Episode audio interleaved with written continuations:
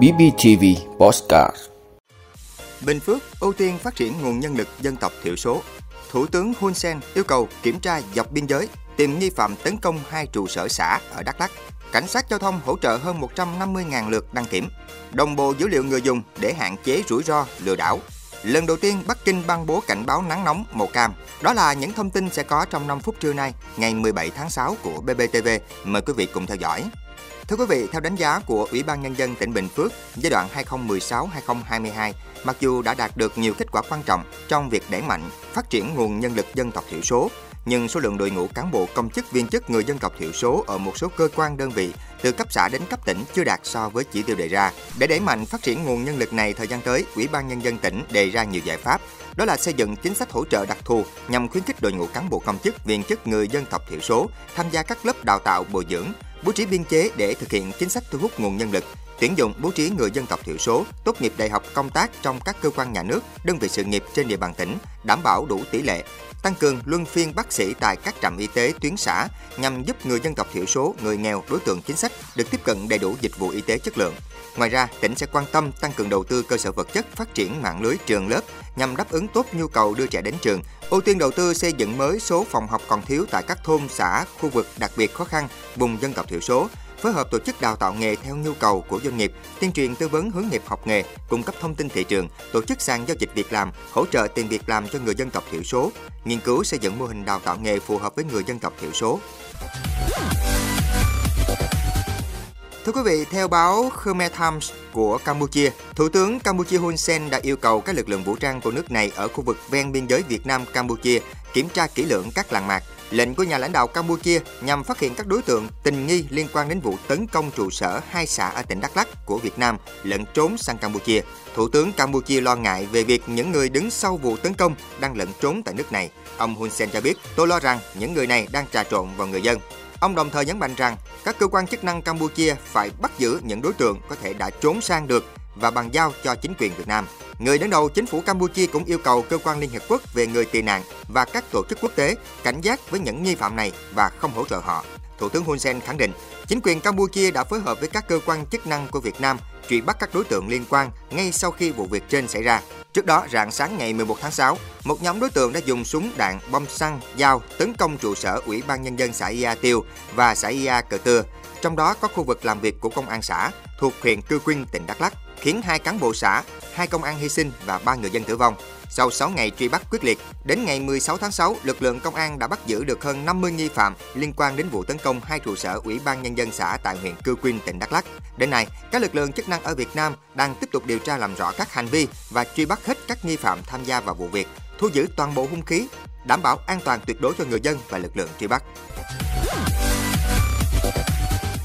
Thưa quý vị, sau 2 tháng tham gia hỗ trợ hoạt động đăng kiểm từ ngày 12 tháng 4 đến ngày 15 tháng 6, lực lượng cảnh sát giao thông đã tham gia kiểm định hơn 150.000 lượt phương tiện trên phạm vi cả nước. Trong khoảng thời gian đó, Cục Cảnh sát Giao thông đã huy động 3 đợt cán bộ chiến sĩ tham gia hỗ trợ hoạt động đăng kiểm tại Hà Nội, thành phố Hồ Chí Minh và một số địa phương. Theo đó, từ ngày 12 tháng 4 đến ngày 15 tháng 6, lực lượng Cảnh sát Giao thông đã tăng cường 3 đợt cán bộ chiến sĩ thực hiện nhiệm vụ hỗ trợ đăng kiểm. Các cán bộ chiến sĩ được tăng cường đã hoàn thành tốt nhiệm vụ của lãnh đạo Bộ Công an, lãnh đạo Cục Cảnh sát Giao thông giao, xây dựng hình ảnh đẹp về lực lượng cảnh sát giao thông với tiêu chí vì nhân dân phục vụ được người dân và dư luận đánh giá cao. Trong quá trình thực hiện nhiệm vụ đăng kiểm xe phục vụ nhân dân, số lượng xe được kiểm định cấp tem lưu hành trong ngày tại trung tâm đăng kiểm trên địa bàn Hà Nội và thành phố Hồ Chí Minh đạt số lượng cao, góp phần giảm ùn tắc tại các trung tâm đăng kiểm xe. Kết quả, trong 3 đợt từ ngày 12 tháng 4 đến ngày 15 tháng 6, cán bộ chiến sĩ cảnh sát giao thông đã hỗ trợ đăng kiểm được 158.293 lượt phương tiện. Trong đó, chỉ tính riêng đợt 3 đã đăng kiểm được 57.905 lượt phương tiện,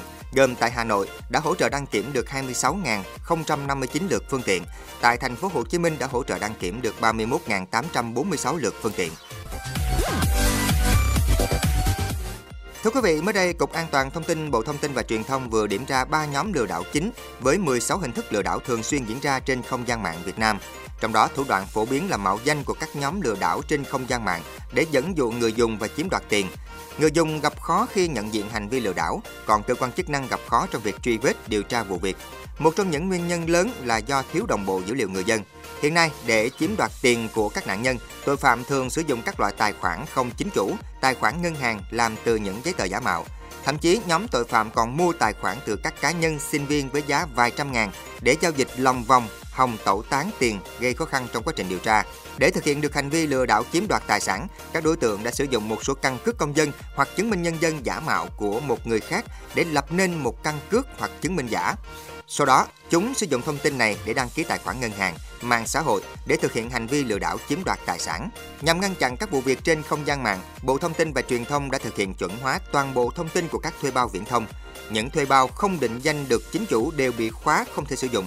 Mặc dù vậy, trong lĩnh vực ngân hàng, tình trạng tài khoản ngân hàng mở bằng giấy tờ giả mạo hoặc có tình trạng đi thuê những người không hiểu biết mở tài khoản và sử dụng tài khoản đi lừa đảo.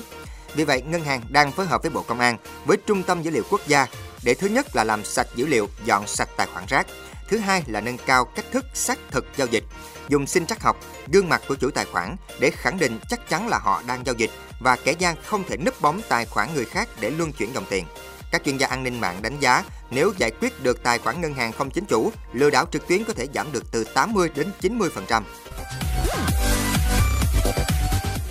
Thưa quý vị, lần đầu tiên trong năm thành phố Bắc Kinh Trung Quốc ban bố cảnh báo nắng nóng màu cam, chỉ còn một mức nữa là màu đỏ cực đại. Nắng nóng đã khiến cho đời sống người dân đảo lộn. Ngành chức năng đang nỗ lực triển khai các giải pháp nhằm hạn chế thiệt hại sản xuất và sinh hoạt cho người dân.